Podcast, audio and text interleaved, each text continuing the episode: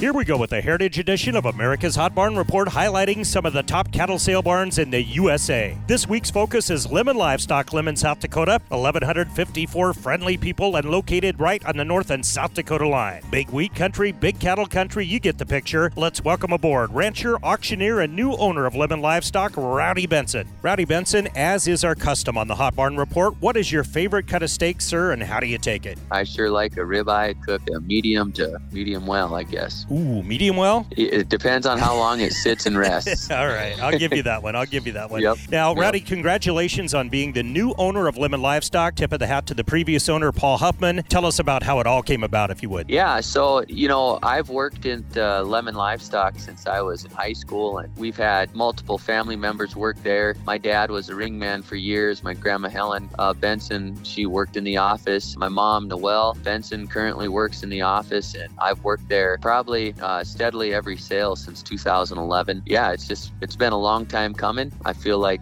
it's always been something on the back of my mind, and you know, I was just grateful for Paul to give me an opportunity for an auctioneering career, and, and now giving me an opportunity to own a sale barn. Absolutely. Great guy, Paul Huffman. Now, what sets your sale barn apart from other barns, and tell us about your team? And I'd have to say our cafe, first and foremost, is just, uh, I don't think there's a better cafe at a sale barn in the entire world. Amen, and, man. Um, and I think that uh, just the setup of our pens flowing into the ring and out of the ring and, and the way the whole system was built, I think that really sets us apart. I think the people that built this facility uh, had a lot of foresight uh, going to the help. I got to mention Jody Johnson and Vicky Fogarty, the, the gals Right in the office. They've been Great there ladies. with, uh, yep, they've been with Paul for, you know, 23 years of his tenure and, and um, they're staying on with me. And, and I, I honestly couldn't, couldn't do this without them. I mean, they, they know the ins and outs of that place and they could run that thing from the office. So great crew in the office, good crew in the cafe, a lot of good ranchers and hands uh, out back that are, that are making it possible to, to clip through these cattle. You know, I know your buyers. You got a lot of people from all over the Midwest, if not the United States. How big a factor is Cattle USA and DV auction in today's sale barns? Well,